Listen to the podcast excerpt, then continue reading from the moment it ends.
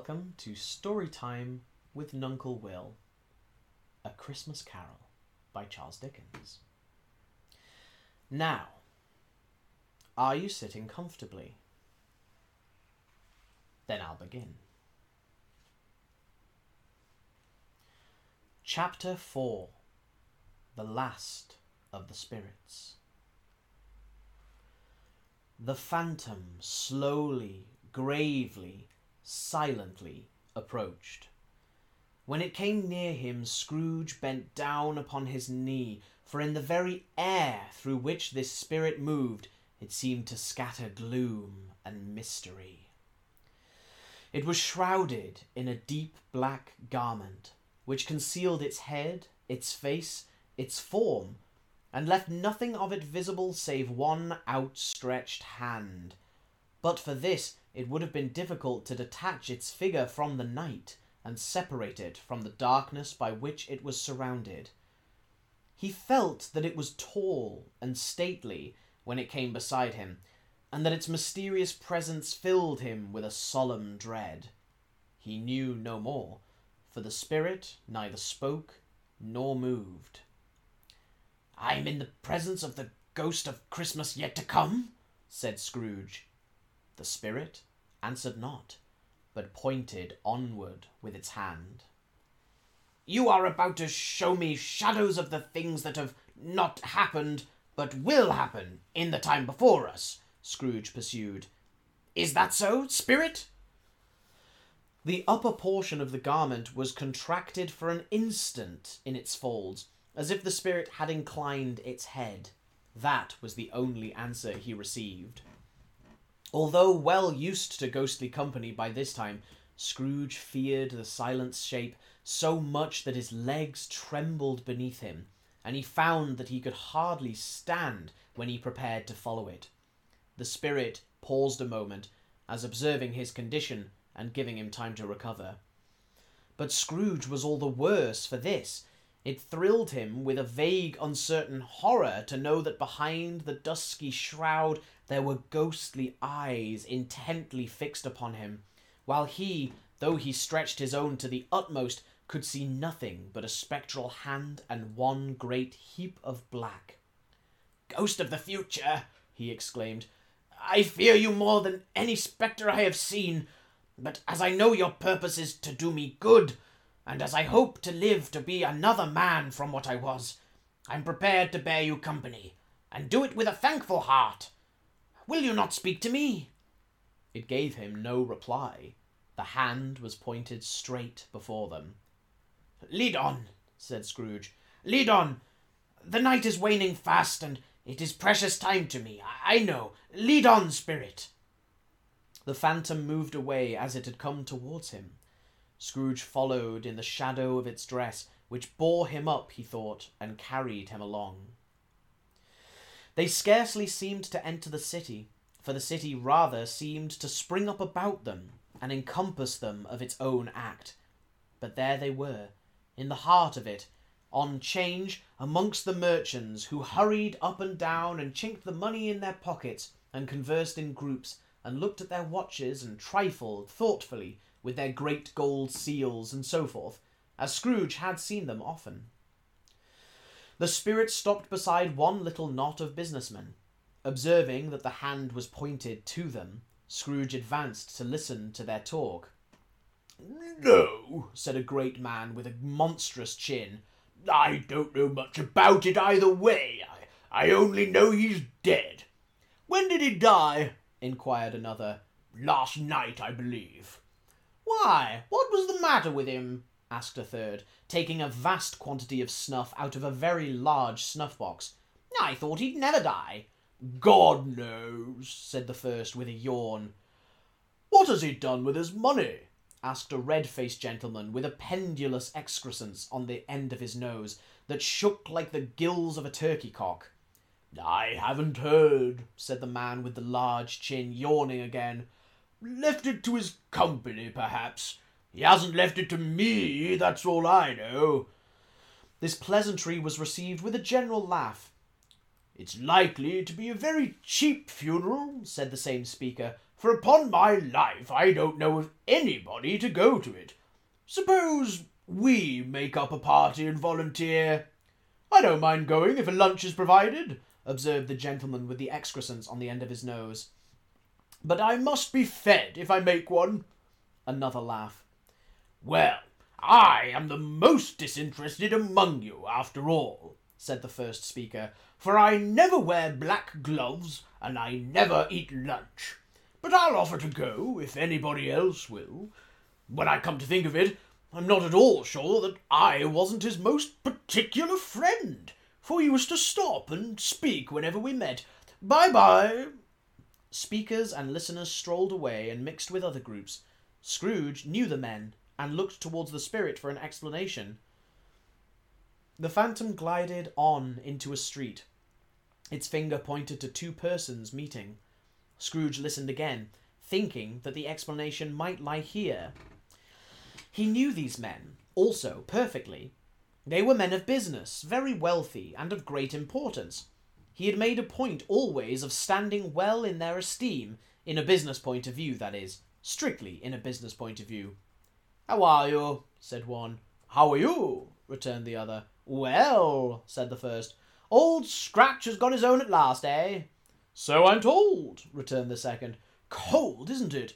Seasonable for Christmas time. You're not a skater, I suppose? No, no, something else to think of. Good morning.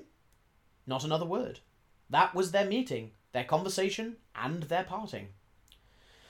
Scrooge was at first inclined to be surprised that the spirit should attach importance to conversations apparently so trivial. But feeling assured that they must have some hidden purpose, he set himself to consider what it was likely to be. They could scarcely be supposed to have any bearing on the death of Jacob, his old partner, for that was past, and this ghost's province was the future. Nor could he think of any one immediately connected with himself to whom he could apply them. But nothing doubting that to whomsoever they applied, they had some latent moral for his own improvement, he resolved to treasure up every word he heard and everything he saw and especially to observe the shadow of himself when it appeared, for he had an expectation that the conduct of his future self would give him the clue he missed, and would render the solution of these riddles easy.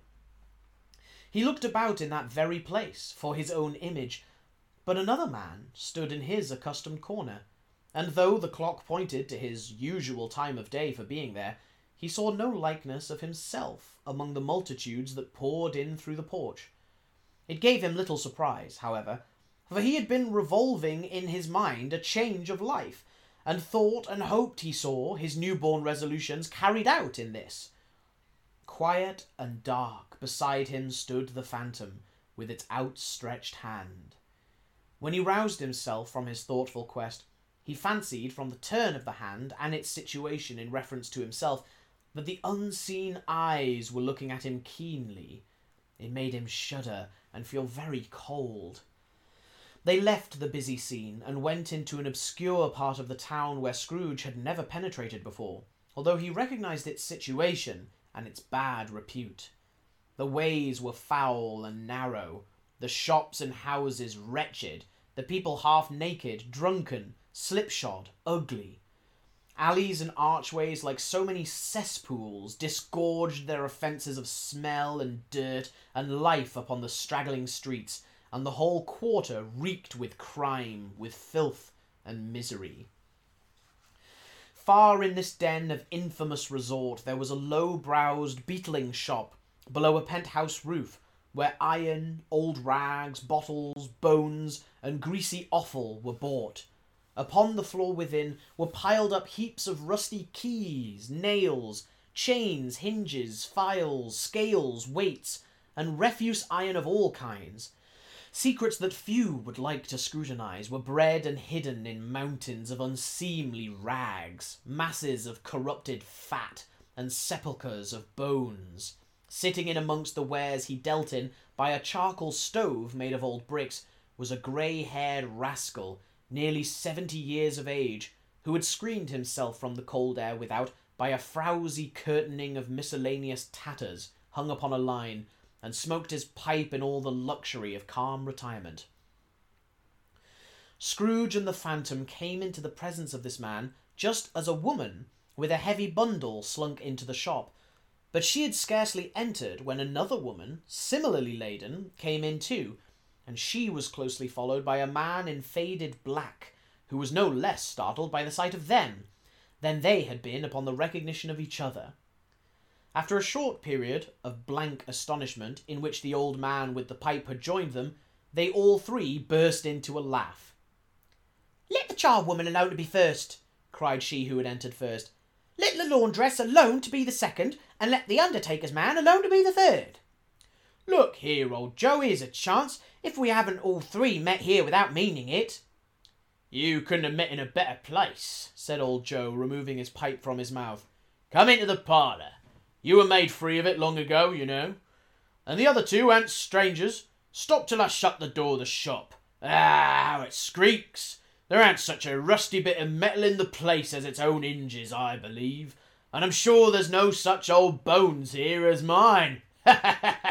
We're all suitable to our calling. We're all matched. Come into the parlour, come into the parlour. The parlour was the space behind the screen of rags. The old man raked the fire together with an old stair rod, and having trimmed his smoky lamp, for it was night, with the stem of his pipe, put it in his mouth again. While he did this, the woman who had already spoken threw her bundle on the floor and sat down in a flaunting manner on a stool, crossing her elbows on her knees and looking with a bold defiance at the other two. What odds then? What odds, Mrs. Dilber? said the woman. Every person has a right to take care of themselves. He always did. That's true indeed, said the laundress. No man more so. Why then, don't you stand staring as if you were afraid, woman? Who's the wiser? We're not going to pick holes in each other's coats, I suppose. No, indeed, said Mrs. Dilber and the man together. We should hope not. Very well, then, cried the woman. That's enough. Who's the worse for a loss of a few things like these? Not a dead man, I suppose. No, indeed, said Mrs. Dilber, laughing.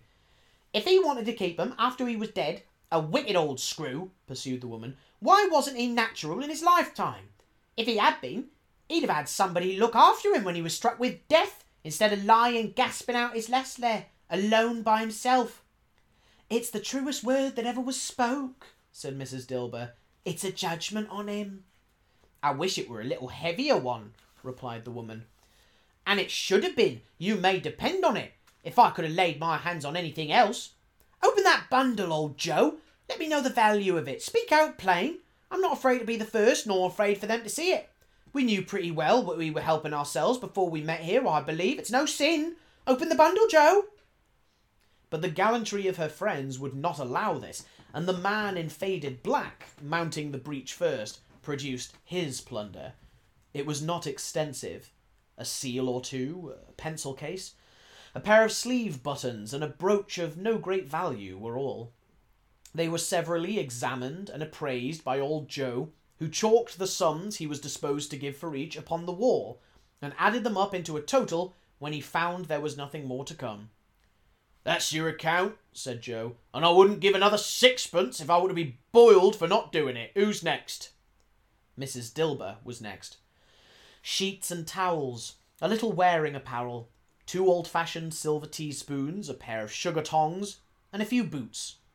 Her account was stated on the wall in the same manner, I always give too much to ladies. It's a weakness of mine, and that's the way I ruin myself, said old Joe. That's your account. If you asked me for another penny and made it an open question, I'd repent of being so liberal and knock off half a crown. And now undo my bundle, Joe, said the first woman.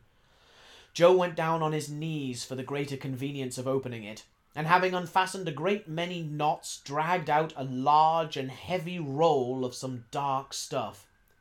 What do you call this? said Joe. Bed curtains? Ah, returned the woman, laughing and leaning forward on her crossed arms. Bed curtains! You don't mean to say you took them down, rings and all, with him lying there? said Joe. Yes, I do, replied the woman. Why not? You were born to make your fortune, said Joe, and you'll certainly do it. I certainly shan't hold my hand when I get anything in it by reaching it out for the sake of such a man as he was. I promise you, Joe, returned the woman coolly, Don't drop that oil upon the blankets now. His blankets? asked Joe. Whose else do you think? replied the woman. He isn't likely to take cold without 'em, I dare say. I hope he didn't die of anything catching, eh? said old Joe, stopping in his work and looking up. Don't you be afraid of that, returned the woman. I ain't so fond of his company that I'd loiter about him for such things if he did.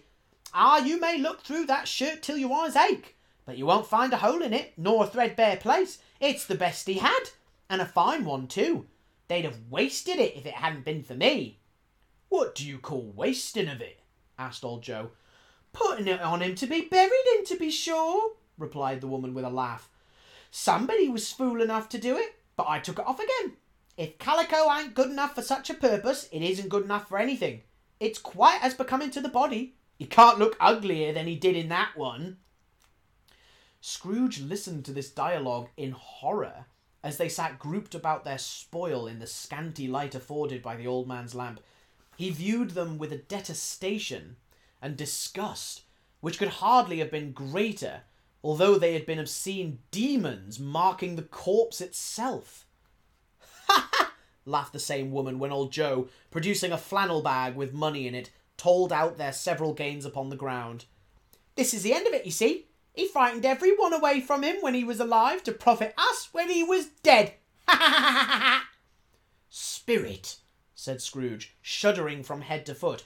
I see, I see. The case of this unhappy man might be my own. My life tends that way now. Merciful heavens, what is this? He recoiled in terror, for the scene had changed, and now he almost touched a bed, a bare, uncurtained bed, on which, beneath a ragged sheet, there lay a something covered up, which, though it was dumb, announced itself in awful language. The room was very dark, too dark to be observed with any accuracy, though Scrooge glanced round it in obedience to a secret impulse, anxious to know what kind of room it was. A pale light rising in the outer air fell straight upon the bed, and on it, plundered and bereft, unwatched, unwept, uncared for, was the body of this man. Scrooge glanced towards the phantom. Its steady hand was pointed to the head. The cover was so carelessly adjusted that the slightest raising of it, the motion of a finger upon Scrooge's part, would have disclosed the face. He thought of it, felt how easy it would be to do, and longed to do it, but had no more power to withdraw the veil than to dismiss the spectre at his side. Oh, cold, cold, rigid, dreadful death! Set up thine altar here and dress it with such terrors as thou hast at thy command, for this is thy dominion. But of the loved, revered, and honoured head Thou canst not turn one hair to thy dread purposes, or make one feature odious. It is not that the hand is heavy and will fall down when released. It is not that the heart and pulse are still, but that the hand was open, generous, and true, the heart brave, warm, and tender, and the pulse a man's. Strike, shadow, strike, and see his good deeds springing from the wound to sow the world with life immortal. No voice pronounced these words in Scrooge's ears, and yet he heard them when he looked upon the bed. He thought, if this man could be raised up now, what would be his foremost thoughts? Avarice?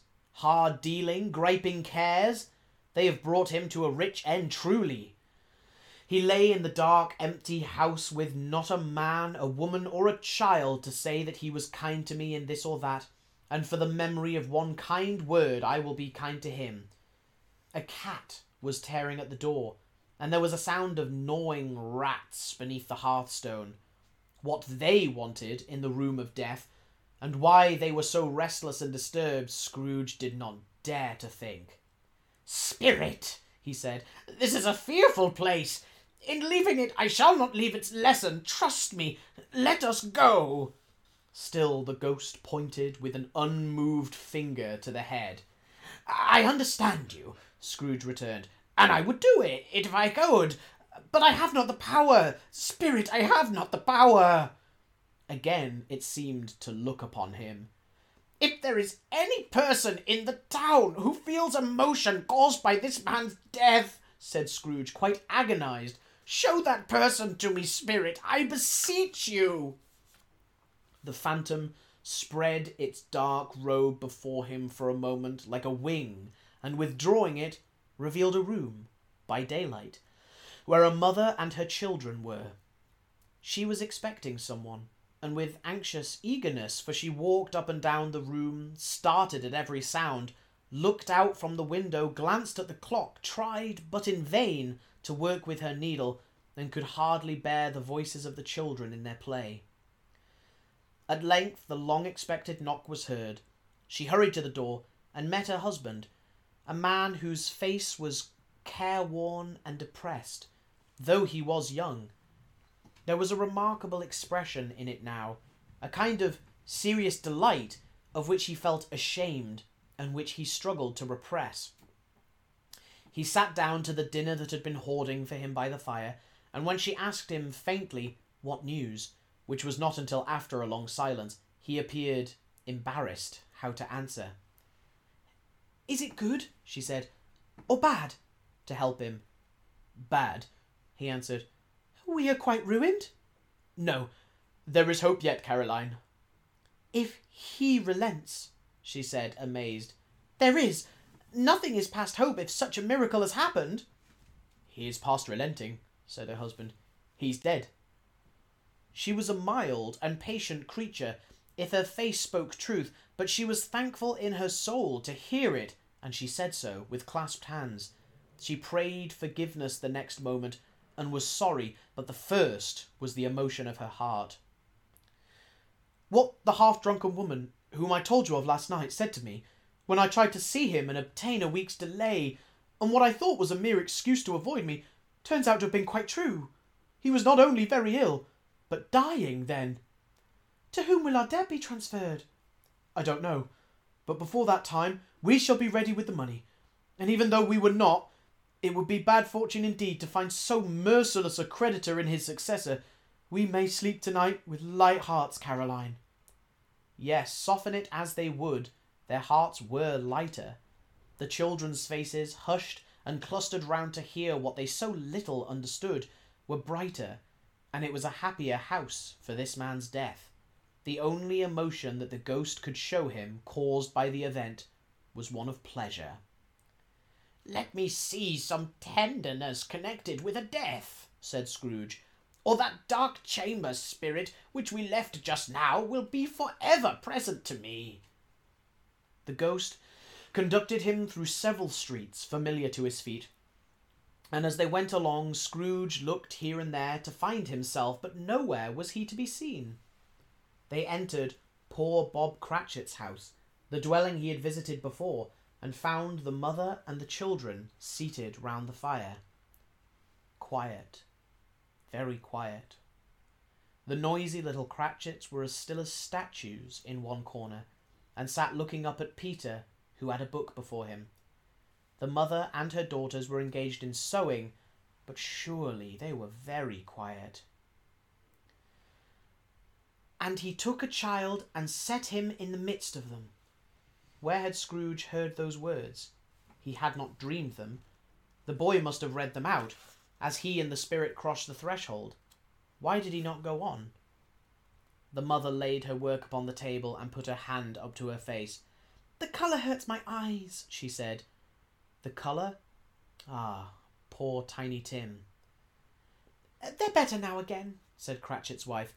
It makes them weak by candlelight, and I wouldn't show weak eyes to your father when he comes home. For the world, it must be near his time. Past it, rather, Peter answered, shutting up his book.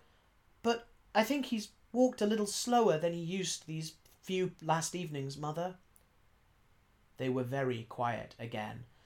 At last she said, and in a steady, cheerful voice that only faltered once, I've known him walk with. I've known him walk with Tiny Tim upon his shoulder very fast indeed. And so have I, cried Peter, often. And so have I, exclaimed another. So had all. But he was very light to carry, she resumed, intent upon her work, and his father loved him so that it was no trouble, no trouble. And there's your father at the door. She hurried out to meet him, and little Bob, in his comforter, he had need of it, poor fellow, came in. His tea was ready for him on the hob, and they all tried who should help him to it most. Then the two young Cratchits got upon his knees and laid each child a little cheek against his face, as if they said, Don't mind it, father, don't be grieved. Bob was very cheerful with them, and spoke pleasantly to all the family. He looked at the work upon the table and praised the industry and speed of Mrs. Cratchit and the girls. They would be done long before Sunday, he said. Sunday? You went today then, Robert? said his wife. Yes, my dear, returned Bob. I wish you could have gone. It would have done you good to see how green a place it is. But you'll see it often. I promised him that I would walk there on a Sunday. My little, little child, cried Bob. My little child. He broke down all at once. He couldn't help it. If he could have helped it, he and his child would have been farther apart, perhaps, than they were. He left the room and went upstairs into the room above, which was lighted cheerfully and hung with Christmas. There was a chair set close beside the child, and there were signs of someone having been there lately. Poor Bob sat down in it, and when he had thought a little and composed himself, he kissed the little face. He was reconciled to what had happened, and went down again quite happy. They drew about the fire and talked, the girls and mother working still. Bob told them of the extraordinary kindness of Mr. Scrooge's nephew, whom he had scarcely seen but once, and who, meeting him in the street that day and seeing that he looked a little just a little down, you know, said Bob, inquired what had happened to distress him. On which, said Bob, for he is the pleasantest spoken gentleman you ever heard, I told him I told him I'm heartily sorry for it, Mr. Cratchit, he said, and heartily sorry for your good wife. By the by, how he ever knew that, I don't know. Knew what, my dear? Why, that you were a good wife, replied Bob. Everybody knows that, said Peter. Very well observed, my boy, cried Bob. I hope they do. Heartily sorry, he said, for your good wife. If I can be of any service to you in any way, he said, giving me his card. That's where I live. Pray, come to me. Now, it wasn't, cried Bob, for the sake of anything he might be able to do for us, so much as for his kind way, that this was quite delightful, for it really seemed as if he had known our Tiny Tim and felt with us. I'm sure he has a good soul, said Mrs. Cratchit. You would be sure of it, my dear, returned Bob, if you saw and spoke to him. I shouldn't be at all surprised, mark what I say, if he got Peter a better situation. Only hear that, Peter, said Mrs. Cratchit. And then, cried one of the girls, Peter will be keeping company with someone and setting up for himself.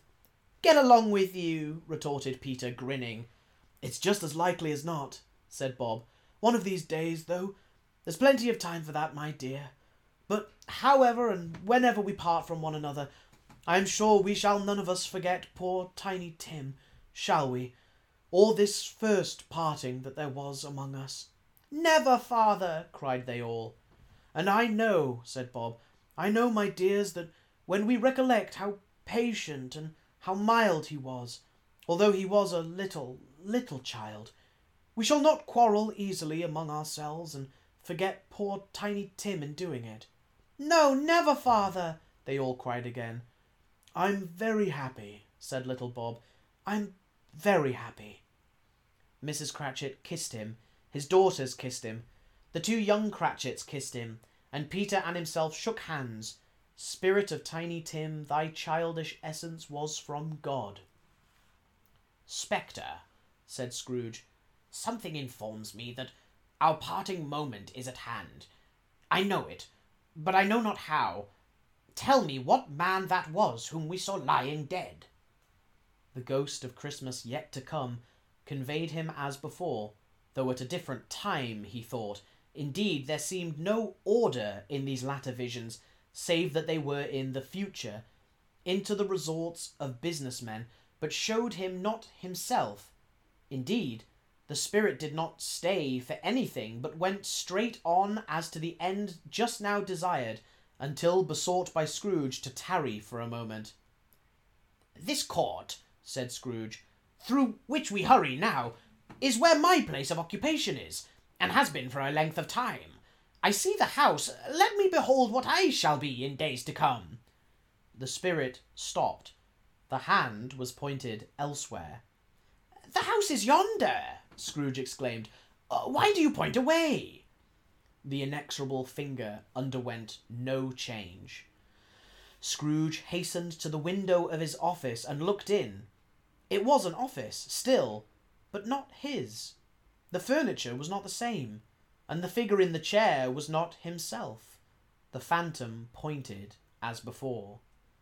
He joined it once again, and wondering why and whither he had gone, accompanied it until they reached an iron gate.